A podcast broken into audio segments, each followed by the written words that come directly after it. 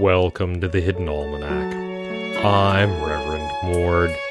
Today is December 10th, 2014. It was on this day in 1998 that the Crawford farmhouse was added to the Royal Register of Historic Buildings. The Crawford farm was settled in the 1400s and stayed within the family for the next 500 years.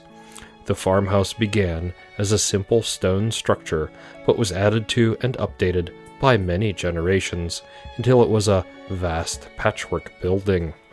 It encompasses dozens of styles while mastering none of them, said one critic. A hideous creation, said an architect.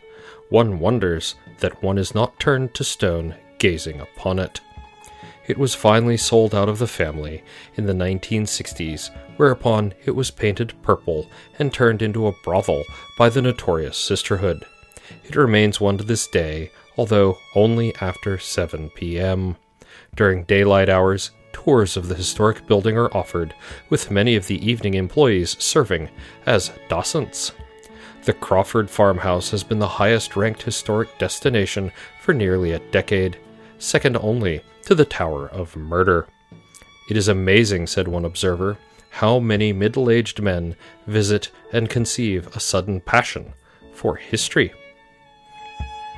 And it is the birthday in 1774 of the man who would later become Commandant Padwell, most likely of the Coriander Isles. He fought in multiple revolutions, including a major skirmish on the Coriander Isles and a brief flare up of the Spice Wars.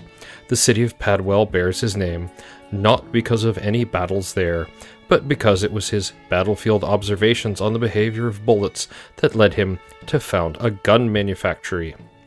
Padwell rifles had greatly advanced rifling techniques, and the resulting weapons were far more accurate, but also far more expensive. My intent is not to make lives cheap, he said. The world will do that without my help.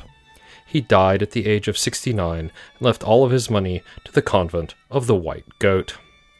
It is the feast day of Saint Magnolia. Saint Magnolia cures nothing, fixes nothing, and offers only the grace in trying times to escape for a few moments by thinking of other things.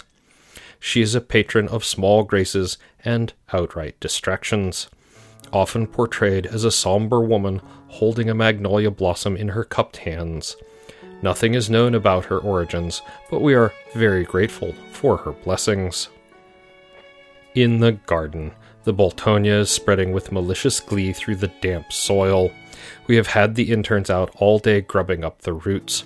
Boltonia is a cheerful native wildflower, perfect for ditches and roadsides, and a monster in good garden soil. It spreads by thick, fleshy white roots and sends out long underground runners. I fear for us all. The Hidden Almanac is brought to you by Red Wombat Tea Company, purveyors of fine and inaccessible teas. Red Wombat, we dig tea. Also brought to you by Soy. Don't forget, soy is in everything. Why not embrace it? That's the Hidden Almanac for December 10th, 2014. Be safe and stay out of trouble. The Hidden Almanac is a production of Dark Canvas Media and is written by Ursula Vernon. Our exit music is Red in Black, and our intro music is Moon Valley, both by Kosta T. You can hear more music from Kosta T at the Free Music Archive.